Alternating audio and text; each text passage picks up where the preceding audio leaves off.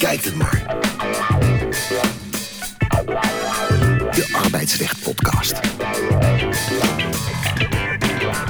Gepresenteerd door Veer Kostens. Welkom bij de negende aflevering van Je Bekijkt Het Maar, de podcast van uitgeverij Boom, die je op de hoogte houdt van het arbeidsrecht. Daar zitten we weer, Ronald Beltzer, hoogleraar arbeidsonderneming, en Michiel Kolen, advocaat bij HDK. We hebben jou in een eerdere aflevering gehoord. Je durft het aan om weer mee te doen? Ik ga het proberen, ja. Heb je veel uh, reacties gehad? Werd je herkend aan je stem? Uh, werd ik herkend aan mijn stem? Dat weet ik niet. Maar ik heb wel een aantal reacties gekregen, ja. ja, okay. ja. En uh, met wat voor adviezen ga je nu de uitzending in? Nou, we gaan er gewoon wat, wat leuk informatiefs van maken, denk okay. ik. Hè? Dat komt goed uit, want we beginnen ook bij jou. Oké. Okay. jij hebt een brandende kwestie meegenomen. Die eentje die volop in het nieuws geweest is. Want veel Polen blijken hier kortstondig te komen werken. Uh, vervolgens een WW-uitkering te krijgen. En eigenlijk alleen maar om die reden kort aan het werk gaan. Ja. En uh, hoe zit dat? Nou, mij viel op uh, uit Den Haag deze zomer kwam het woord verantwoordelijkheidsvakantie. Dat ging erover over politici die uit de formatie wegliepen. Mm -hmm. En nu is er een nieuw woord WW-vakantie. En dat gaat dus over mensen die na zes maanden ergens gewerkt te hebben uh, kennelijk hun pen laten vallen of hun uh, schop of, of ja. waarmee ze ook uh, werken. En een uitkering aanvragen bij het loket van UWV, die ook kennelijk zonder morren krijgen. En dan vertrekken naar vaak Polen, Bulgarije, Roemenië. Dat zijn dus kennelijk vaak Oost-Europese landen. Ja. Maar misschien ook wel gewoon in Nederland blijven. De pijn zit hem hier natuurlijk in dat deze mensen eigenlijk helemaal geen WW-uitkering horen te krijgen. Want als je zelf besluit om ermee op te houden, heb je geen aanspraak op een WW. Nee, maar je hebt het na een half jaar werken. Ja. Heb je daar uh, recht op? Ja. Dus mensen werken dan een half jaar en dan zeggen ze toedels. Ja, dus de WW gaat uit van een wekeneis die erop neerkomt dat je uh, als je zes maanden aansluitend hebt gewerkt, heb je aanspraak op drie maanden uh, tenminste WW-uitkering, waarvan de eerste twee 75% van je laatst verdiende loon en de, uh, daarna 70%. Precies. Dus wat gebeurt er? Kennelijk. Deze mensen werken bij een uitzendbureau aan één gesloten. En ja, wat ik al zei, laten na zes maanden de pen vallen. Vertrekken naar landen waar het prijspeil lager ligt. En kunnen met die 75 of 70 procent kennelijk prima uit de voeten. En na die drie maanden gaan ze weer naar Nederland. Ja. En ja, het spreekt natuurlijk voor zich dat dit een zeer ongewenste uh, ja. ontwikkeling is. En zijn die uitzendbureaus nu uh, in opstand gekomen? Nou, die klagen steen en been, want alle mensen kunnen we hartstikke goed gebruiken. En uh, Piet en Klaas, of hoe ze ook heten, je kan, de klok, ja.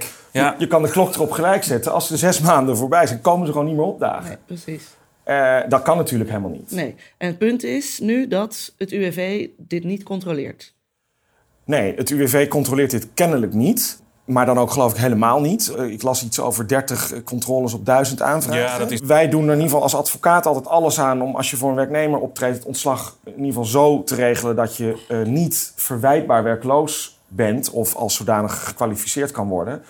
Maar als ik nu de berichtgeving lees, dan is al die moeite eigenlijk voor niks. Want je, kennelijk krijg je gewoon zonder uh, enige vorm van controle een uitkering. En de minister is uh, daarmee in problemen gekomen en kondigt nu allerlei onderzoeken aan. Over de oorzaken is het natuurlijk een beetje speculeren. Ik heb zelf de indruk dat het UWV het gewoon niet aan kan uh, om al die aanvragen te controleren. Want er is kennelijk ook nog een heel circuit van tussenpersonen die het dus ja. namens deze uh, mensen aanvragen. Nou, ik neem aan dat die dus alle trucjes kennen. En het UWV heeft kennelijk geen mankracht of het is niet het beleid om daar actief achteraan te gaan. Ja, want je moet weten, je, mag die, je zei ze gaan dan terug naar Litouwen, Letland, Bulgarije, ja, Polen enzovoort. Ja. Maar als je naar het buitenland gaat, dan kun je WW-uitkering in principe niet houden. Dus dan moet je inderdaad valse adressen in Nederland opgeven. Nou, blijkbaar ja, is dat daar, dus het circuit. Juist, en je moet sollicitaties uh, uitdoen. Uh, en en dat wordt dus in, uit hun naam gedaan. Want ja. ze kunnen riant leven. Want als je kijkt naar bijvoorbeeld de getallen... Een minimumloon bij ons is 1578 euro. Nou, dan zullen er veel boven zitten. Maar zelfs als ze dat krijgen... In Polen is het 900. Ja. Dus neem, neem 70, 75 procent ja. van 1578, dan ben je veel beter uit. Ja. Plus dat ze huisvestingskosten en zorgverzekeringen, dat soort toestanden, die hier relatief hoog is, daar natuurlijk veel minder hun portemonnee raakt. Je kunt het ze bijna niet kwalijk nemen ongeveer. Nee, het is, uh, het, het, is een, een, een zelf toegekend cadeau. Ja. Ja. Nou ja, het wordt de mensen erg makkelijk gemaakt. Zeker als je via een tussenpersoon die ongetwijfeld een percentage of zo van die uitkering als, als commissie wil hebben. Eh, wordt het je wel heel erg makkelijk gemaakt. Hè? Ze staan bij wijze van spreken te flyeren bij de uitgang. Uh, van nou ja, uh, wij regelen dat allemaal voor je. je, u kunt alweer gaan. Ja. Ik heb niet altijd medelijden met, met, werkgevers. Maar in dit geval is het natuurlijk... Ja, als je van de een op de andere dag mensen niet meer terugziet... Ja, dan begrijp ik wel dat ze stenen been klagen. Maar wat ik ook wel begrijp is dat die werkgevers ook wel zeggen... wij hebben nog nooit een telefoontje van het UWV gekregen van... Goh, leg eens uit. Hè, want als jij gewoon als werknemer zegt: ik stop ermee. Voor, juridisch heb je gewoon een opzichttermijn, dan wordt allemaal niks mee gedaan. Eén telefoontje naar die werkgever. En als de werkgever zegt: deze meneer heeft gewoon een lopend contract. Goh, mogen wij daarvan een kopie? Dat zou al voldoende reden zijn om die uitkering te weigeren. Ja. maar dat wordt kennelijk helemaal niet gecontroleerd. Koolmees heeft gezegd dat eh, de urgentie de laatste jaren niet heeft gelegen op handhaving. Nou, dat lijkt me het eufemisme van de week. Absoluut, ja. absoluut. Politici vinden het heerlijk om allerlei maatregelen door te voeren en aan knopjes te draaien. En wie moeten het uitvoeren? De Belastingdienst en het UWV met name. Ja. En die worden iedere keer weer overladen met ander beleid dat ze moeten voeren. Ja. Er is heel weinig gekwalificeerd personeel, want knappe fiscalisten, knappe sociale zekerheidsjuristen ja, die kunnen ook in de private sector werken. Ja. En nu lees je weer dat die politici uh, over elkaar heen buitelen van verontwaardiging. Maar ze mogen ook wel eens naar zichzelf kijken, zou je misschien kunnen zeggen. In plaats van de hele tijd het UWV de schuld te geven. Ja, het is een beetje zoals uh, het opvoeden wordt nu langzamerhand aan de leraren overgelaten. Maar meer mankracht krijgen ze er niet bij daarvoor. Nee. Ik denk uh, dat we hier nog wel een keertje over gaan doorpraten, vrees ik. In de tussentijd gaan wij naar ons volgende onderwerp. Nee, dat is niet waar. Wij gaan eerst naar jouw vaste vraag, Michiel. En dat is: op welke stoel van welke rechter zou jij wel eens willen zitten? Heb je een zaak waar je je wel eens graag over zou willen uitspreken? Nou, ik schrijf dan wel eens een noot bij uh, een juridische uitspraak. Dus op, op zich spreek ik me wel, uh, wel, wel eens uit over uh, zaken. Mij viel nu op toevallig een uitspraak die is al vrij oud, uh, van 10 januari, maar die is pas een vorige week gepubliceerd. En weten we waarom dat zo lang geduurd heeft? Nee, de, uitzonderlijk. de wegen van de rechterlijke macht uh, weet ik eigenlijk niet of, hoe dat hier zit. Het kan ook een, uh, advocaat zijn die hem op de, op de plank heeft laten liggen. Of ja, bij het bureau van de Griffie dat ze dachten, nou, we sturen deze nu maar eens in. Maar, maar ja, het gebeurt wel eens. Ja. Maar daar zie je het uitspraak van de kantonrechter in Noord-Holland en daar zie je nou weer eens in de praktijk gebracht dat die WWZ, dat roep ik wel vaker, helemaal niet ontslag uh, eenvoudiger maakt. Een van de doelstellingen. Dat was namelijk een zaak waarin evident sprake was van een frauderende werknemer. Mhm. Die daarvoor op staande voet werd ontslagen. Maar waarvan ook vaststond dat die werknemer uh, psychisch niet in orde was. Mhm. Dus die kwam op tegen zijn ontslag op staande voet.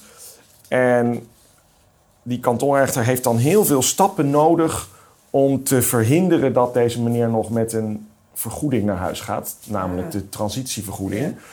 Want de kantonrechter die zei: ja, er is een dringende reden. Een dringende reden is noodzakelijk om een ontslag op staande voet rechtsgeldig te geven. Hij had geld kwijtgemaakt? Hij had uh, ernstig gefraudeerd. Maar of er een transitievergoeding verschuldigd is, hangt niet samen met de dringende reden, maar met een heel ander criterium, namelijk of er sprake is van ernstige verwijtbaarheid. En de Hoge Raad heeft inmiddels ook gezegd dat die twee niet hetzelfde zijn. Nee, en dus de psychische gezondheid zat dat in de weg. Ja, en die rechter zei: ja, ik vind het niet ernstig verwijtbaar, want vaststaat dat u psychisch uh, in de war bent, om het maar even zo te zeggen. Ja. Dan is dus het rechtsgevolg dat er centen betaald moeten worden. Maar daarvan zei die rechter ook weer: ja u heeft zo ernstig gefraudeerd. dat is wel heel gek. Dat het, daar komt hij, naar maatstaven van redelijkheid en billijkheid onaanvaardbaar zou zijn als ik u toch die transitievergoeding zou toekennen. Alleen het, het opmerkelijke is, dit is niet een route die de wet biedt, want de wet zegt gewoon als er geen sprake is van ernstige verwijtbaarheid, dan moet de werkgever de transitievergoeding betalen. de, rechter heeft hier maar weer de oude wetse ja. redelijkheid en billijkheid van stal gehaald. Ja, vuilnisvat van... Uh, ja. om, om toch maar deze meneer terecht op, op wat voor vergoeding dan ook te ontzeggen. Als je die uitspraak leest, is op zich een goede theoretische uh, exercitie. Waarom had ik die zaak dan misschien willen doen? Ik had denk ik gewoon gezegd dat het wel ernstig verwijtbaar was. Dan ben je er namelijk en dan hoef je niet nog een, een derde theoretische slag te maken. En jij had dat, die psychische gezondheid dan uh, daar niet in meegenomen? Nee, ik denk het niet. Want ik, eh, het, het wordt nu eh, wel heel erg begrijpend lezen. Hè, eh, om, eh, Wij zijn juristen er- dol op, toch? Ja, juristen wel, maar ik denk de werkgever eh, eh, niet. Lijkt me heerlijk om deze uit te leggen aan je cliënt die, eh, die net heeft verloren. Ja, kijk, vroeger was het bij een dringende reden viel het doek. Ja. En nu, dat is dus één stap. En nu heb je dus drie stappen nodig met dito. Processuele verweren, eh, langere processtukken, ingewikkeldere eh, materie. En een gemiddelde werkgever die haakt denk ik al eh, af bij het begin. Die zegt nou, het spijt me zeer, maar hier begrijp ik helemaal niets van. Nee. Deze meneer heeft mij bestolen voor, Ja. voor, voor zeer eh, substantiële bedragen. En jij moet, moet nog een bladzij of tien op gaan schrijven... waarom ik dan toch geen geld aan deze meneer hoef te betalen. De uitspraak. Elke aflevering bespreken we een zaak die stof deed opwaaien, tegen alle trends ingaat, een bijzondere betekenis heeft of op het punt staat net zo beroemd te worden als je bekijkt het maar. En eh, deze aflevering hebben we niet één, maar twee uitspraken. Want er waren twee eh, zulke belangrijke uitspraken die jullie wilden bespreken. En één daarvan, eh, Ronald, heb jij meegenomen. In aflevering 7, ik heb het even teruggezocht, hadden we de, Pimlico-zaak. En toen keken we ook al eventjes vooruit met Astrid Helstone naar de zaak die je nu gaat eh, bespreken, namelijk Ja. de Deliveroo-zaak. 23 juli is hij eh, gewezen en gepubliceerd. Precies, Ja. toen waren wij nog even op vakantie. Ja. Jullie eh, luisteraars waarschijnlijk ook. Maar het is zo'n interessante zaak dat we het natuurlijk even Ja. over willen hebben. Vertel, waarom? Waarom is dit van belang? Nou ja, de, de, de platformarbeid neemt weliswaar een klein percentage in van de totale economie. Ik geloof nog geen 3%. Maar is groeiend. En eh, omdat hij zo atypisch is, eh, roept hij heel veel interessante juridische en maatschappelijke vragen op. En in het buitenland hadden we al een aantal uitspraken gezien. Uber, je noemt terecht Pimlico, de loodgieters. Overigens ook, ik meen dat het Foodora was in Spanje, ik weet het niet zeker.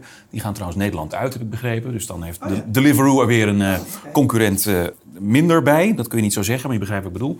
En nu hebben we de Nederlandse zaak. En dat maakt het interessant. Overigens is deze zaak op zichzelf beschouwd voor juristen misschien iets minder spannend. Want? Nou ja, deze meneer die had eerst een arbeidsovereenkomst. Ja. Eh, werkte toen ook nog wel, nou, laten we zeggen, een substantieel aantal uren.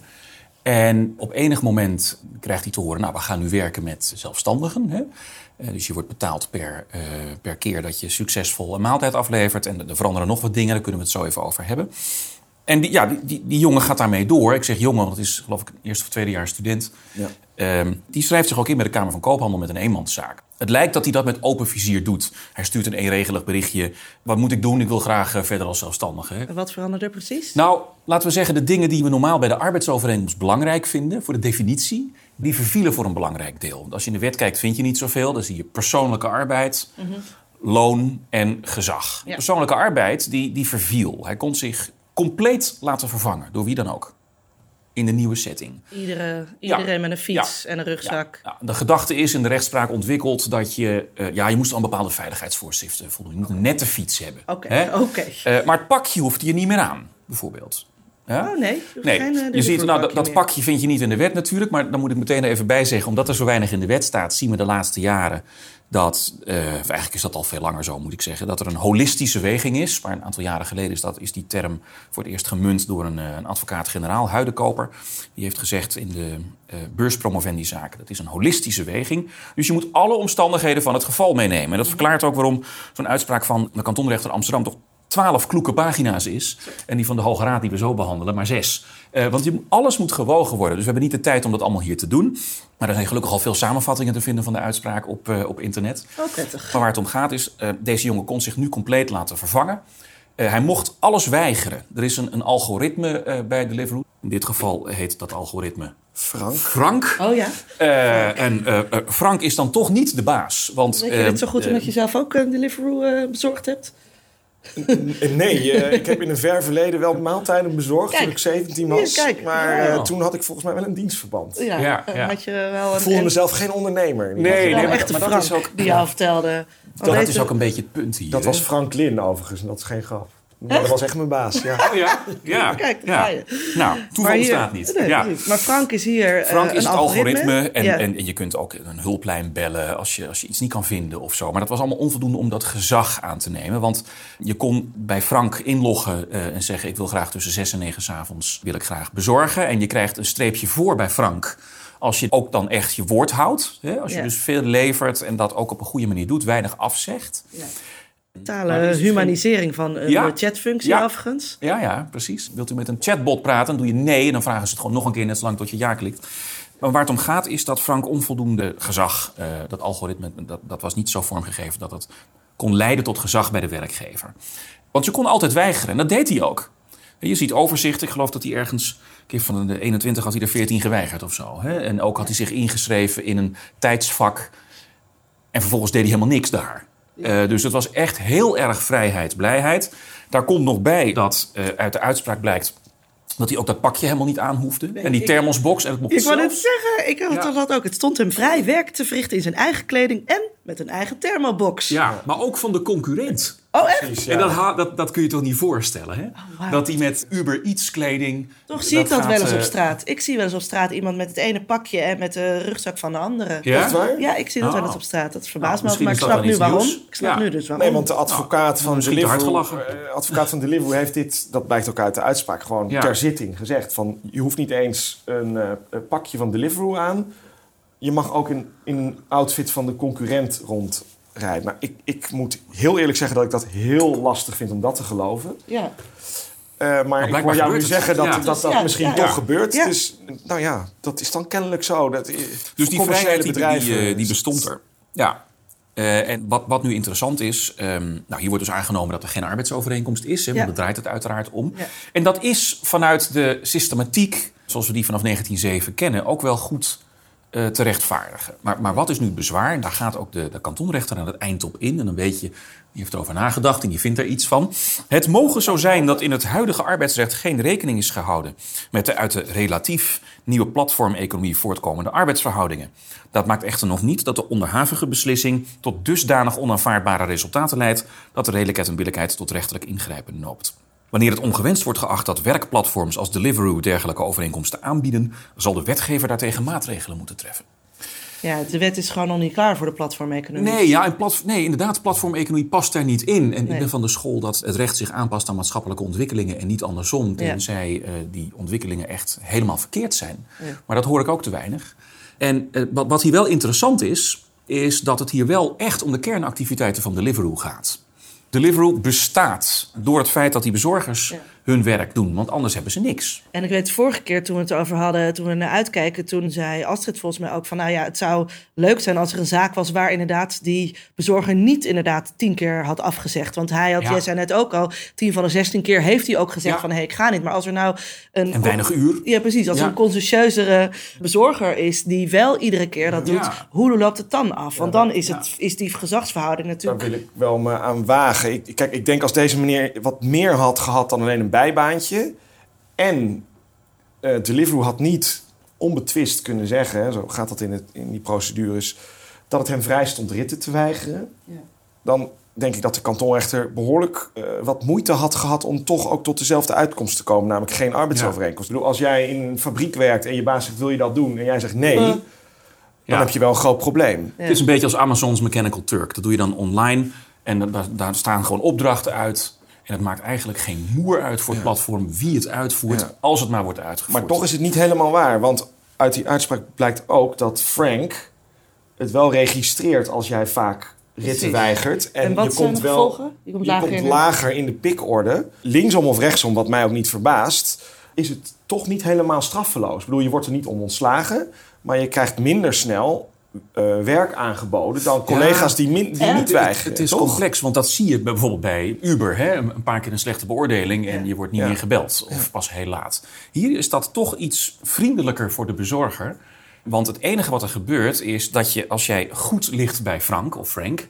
dat jij als eerste mag kiezen in welk tijdvak je ritten bezorgt. Het bezwaar zit hier is dat die mensen als ondernemer worden betiteld. En dat lijkt mij eh, geen recht doen aan de realiteit. We zien het ook in andere sectoren als de zorg...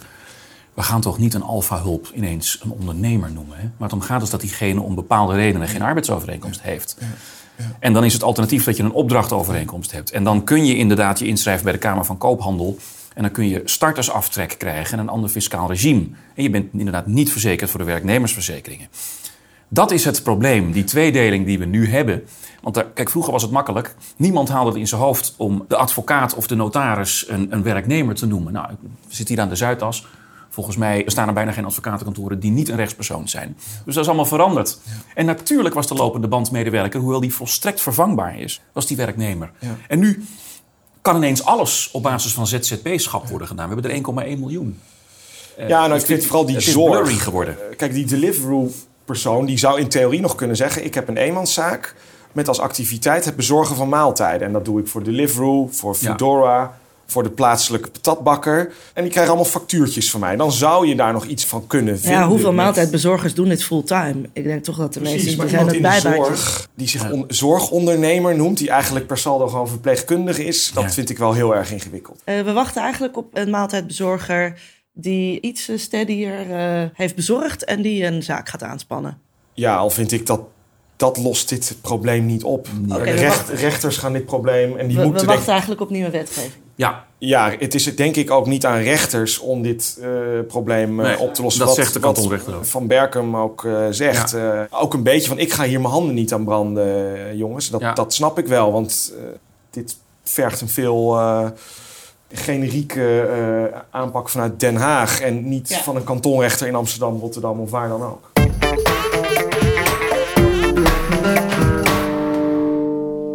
Dan gaan we naadloos over naar de vaste vraag. En dat is, eh, welke wet zou jij per direct willen invoeren? Ja, per direct. Ik zou er iets langer over willen nadenken.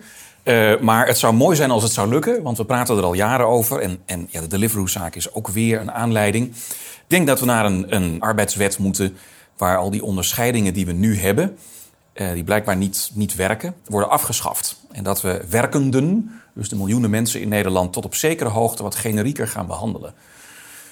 Er wordt ook al maanden gesproken over een, eh, een sociaal stelsel voor zelfstandigen. Dus verzekering tegen eh, de ongenoegens des levens. Maar bijvoorbeeld ook scholingsrechten, pensioen enzovoort. Eh, ik denk dat dat een goed idee zou zijn.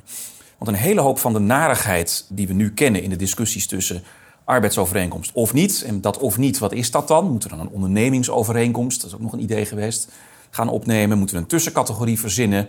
Moeten we kijken of iemand echt ondernemer is of niet? Wanneer is iemand dat dan echt? Moeten we dat aan, aan euro's koppelen of maatschappelijke positie? Die los je daarmee in één klap op. En dan moet je dus helemaal alle concepten die we nu kennen wegdenken. We hebben arbeid, je werkt voor een ander, je doet iets, maakt me niet uit hoe. Dan draag je premies af voor dit, dit, dit en dit. Nou, dan kun je een schil eromheen leggen.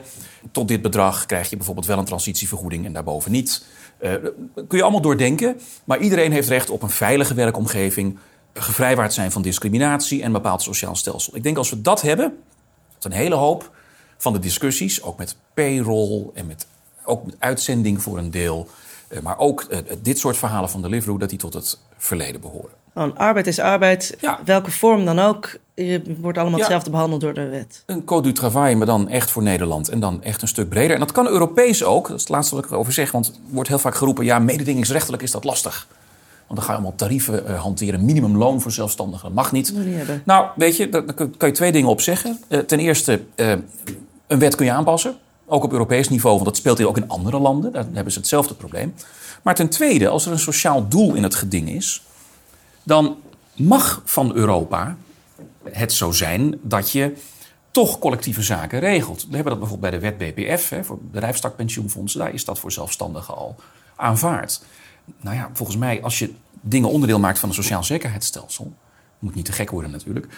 kun je dat dus ook regelen voor alle werkenden. Ik denk dat dat een, dat, dat een angel haalt uit een hele hoop discussies. Ja, maar bijvoorbeeld bij eh minimumtarieven, daar krijg je helemaal die race to the bottom bij zelfstandigen. Dan worden die minimumtarieven worden de standaardtarieven.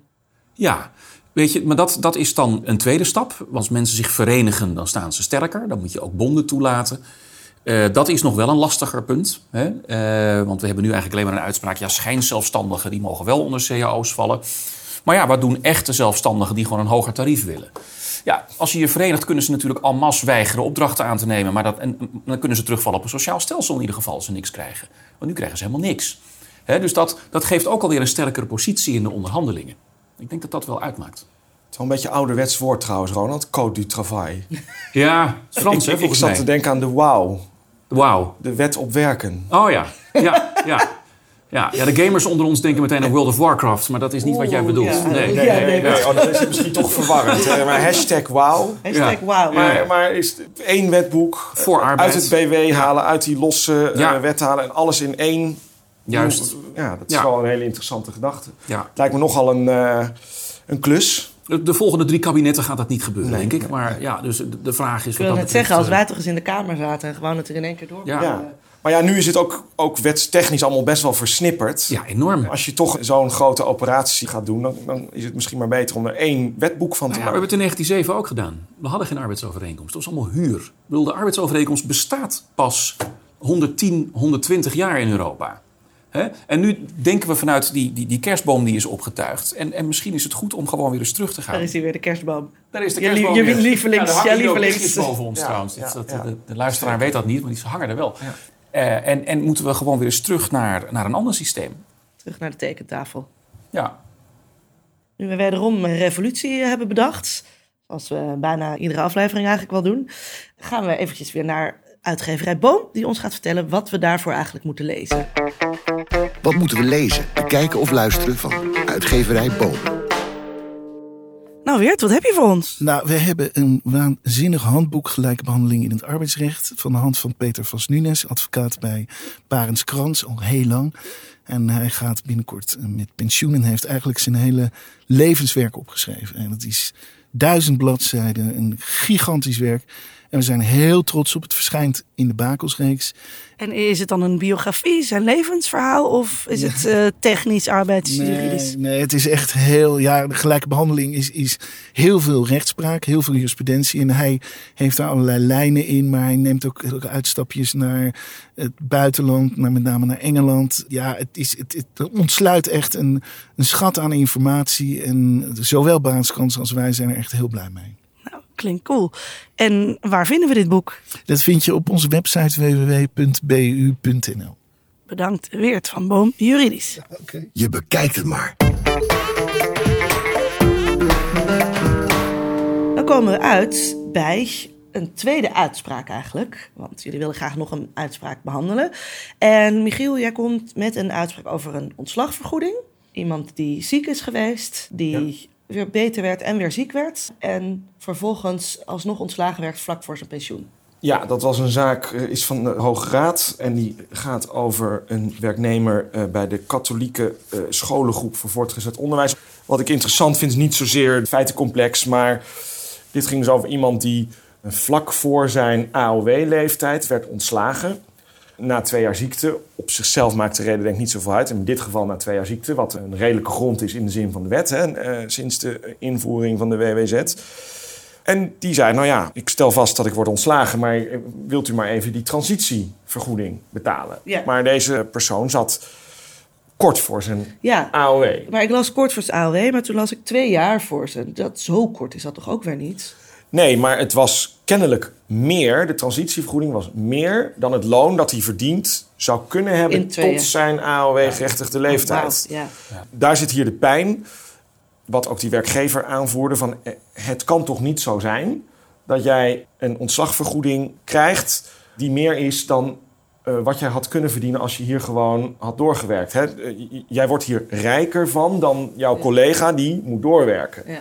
Bovendien, het woord zegt het al, transitievergoeding is van werk naar werk. Tenminste, dat is het hele idee van de wetgever geweest. Dat je in die twee jaar nog werk gaat vinden is hoogst Nee, maar je gaat, ja, maar je gaat hier van werk naar pensioen. Mhm. Dus de vraag is, heb je die hele transitievergoeding wel nodig? En die school in deze procedure, die zei dus ook... ja, dat, dat is zo'n onbillijke uitkomst... die ook, dat kan niet de bedoeling zijn geweest... ook gelet op het karakter van de transitievergoeding. Ik dat ze bij de kantonrechter gelijk kreeg... eh, de, de, de werkgever dan bij het hof niet...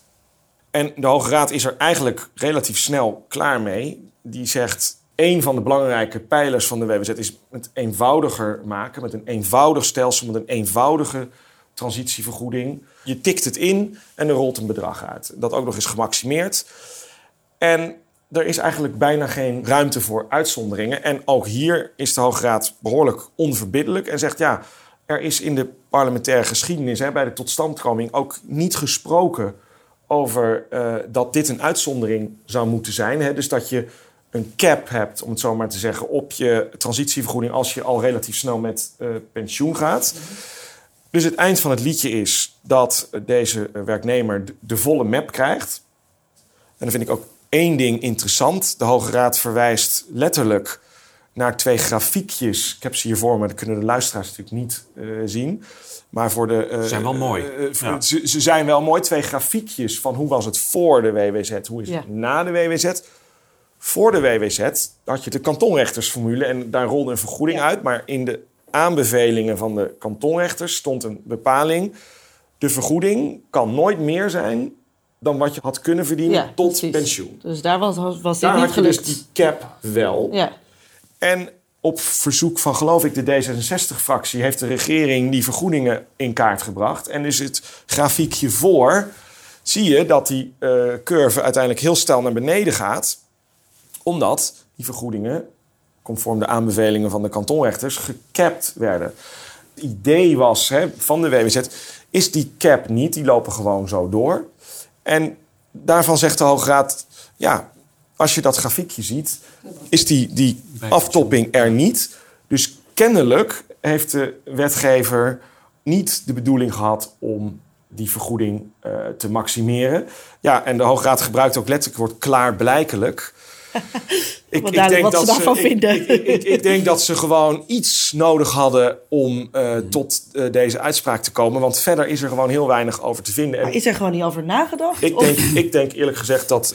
Maar dat geldt voor heel veel meer aspecten. Ja.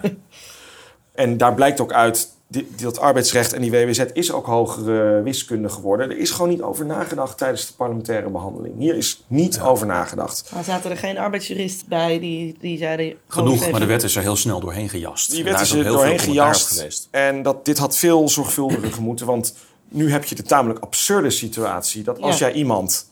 De vraag is ook of je dat moet doen. Hè? Maar stel dat je het toch gewoon doet. Ja. Je ontslaat iemand één maand voordat hij zijn AOW-leeftijd bereikt. Ja. Betaal je de volle map. Ja. Dat is nu volstrekt helder. Ontsla je hem één maand na de AOW-leeftijd, betaal je 0 euro. Maar wat nou als dit een bedrijfseconomisch ontslag zou zijn geweest? Even gewoon theoretiserend. Daar heb je een dwingende ontslagvolgorde. Dus als iemand aan de beurt is, is die aan de beurt. En dat is dus kan even niet bedenken hoe realistisch dit scenario is, maar theoretisch, juridisch, als jij dus iemand moet ontslaan omdat hij in het rijtje past, dan moet je hem dus meer betalen dan als je hem had laten zitten. Maar dat staat je dus niet vrij bij een reorganisatie, omdat je zo'n dwingende ontslagvolgorde had. In ieder geval vind ik het krom dat als je iemand vlak voor zijn pensioen ontslaat, dat Ja. je de volle map kwijt bent en daar vlak na niks. Ja, Dat is gewoon een discrepantie. ja die, af, die aftopping, die cap, zoals jij hem noemt, die zou helemaal geen slecht idee zijn. En die heeft ook het voordeel van de redelijkheid. Hè? Ik heb even gekeken bij die Hoge Raad uh, uitspraak. Is er sprake van leeftijdsdiscriminatie als je AOW-gerechtigde geen transitievergoeding geeft? Van de vijf uh, rechters waren er vier hetzelfde in de ene en de andere uitspraak. En dan is het toch opmerkelijk dat hè, met de versheid van die ene uitspraak nog in het hoofd... komen ze nu tot een andere uitspraak waarbij een, heel, een kernelement helemaal niet wordt genoemd. Ja, maar het is het, wat erachter zit, denk ik, is dat de transitievergoeding bepalingen hun eigen uitzonderingen al kennen. Met andere woorden, er is over nagedacht dat er situaties zijn waarin je hem niet of gedeeltelijk of wat dan ook betaalt. En deze staat er niet tussen. Nou, Nee. dan komen ze inderdaad met een grafiek die volgens mij niet anders is dan illustratief. Dat denk ik ook. Om, om dit zo vorm te geven. Ja. Dat heeft wel iets. Uh, maar, maar dat het dus al in de wet staat, die uitzondering, is denk ik voor de Hoge Raad ook een trigger geweest om te zeggen: Nou, dit staat er dan niet bij. Hè? En het komt nogal veel voor. Dus heeft de wetgever blijkbaar iets heel anders bedoeld. Ja. Ja. Den Haag Maar dus als we die wet uh, wou, uh, hashtag wou gaan invoeren, kunnen we dit misschien ook meteen even meenemen. Ik, ik denk dat hier wel een uh, regeltje in uh, um, zou moeten staan. Ja. Dat je nooit aan ontslagvergoeding, transitievergoeding, nooit meer zou kunnen nee, dat blijft behoren toch, te krijgen dan het inkomen tot AOW-gerechtigde Dan leeftijd. meteen een knuppel in het hoenhok mag Ah, gooien. fijn. Volgens mij moet de hele ontslagvergoeding weg en moeten we die alleen maar overhouden voor de krasse gevallen van de hufterige werkgever. En verder moeten we gewoon zorgen dat het sociale stelsel voor iedereen voldoende biedt. Dan zijn we die discussie ook kwijt. Ook dat in de wet wou. Allemaal. Ja, Oké, perfect. helemaal wauw. Dan, uh, nou, dan zijn we prachtig aan een uh, wauw einde van een prachtige uitzending gekomen. En dus ik bedank mijn gasten, Michiel Kolen en Ronald Beltzer. Veel dank dat jullie er wil, wilden zijn. Graag gedaan. En over twee weken is deze podcast van Boom Juridisch er weer. En lieve luisteraars, voel je vooral vrij om je podcast aan te raden. luister hem in Stitcher, in iTunes en geef ons een prachtige recensie. Laat ons via Twitter of LinkedIn weten wat jullie ervan vinden. Welke onderwerpen je graag nog zou willen zien. je kan ons vinden via LinkedIn Ronald Beltzer of nee, Veerle Korstens. Ik was weer jullie host. De montage deed Arno Peters. En wij horen u graag weer de volgende aflevering van Je Bekijkt Het Maar.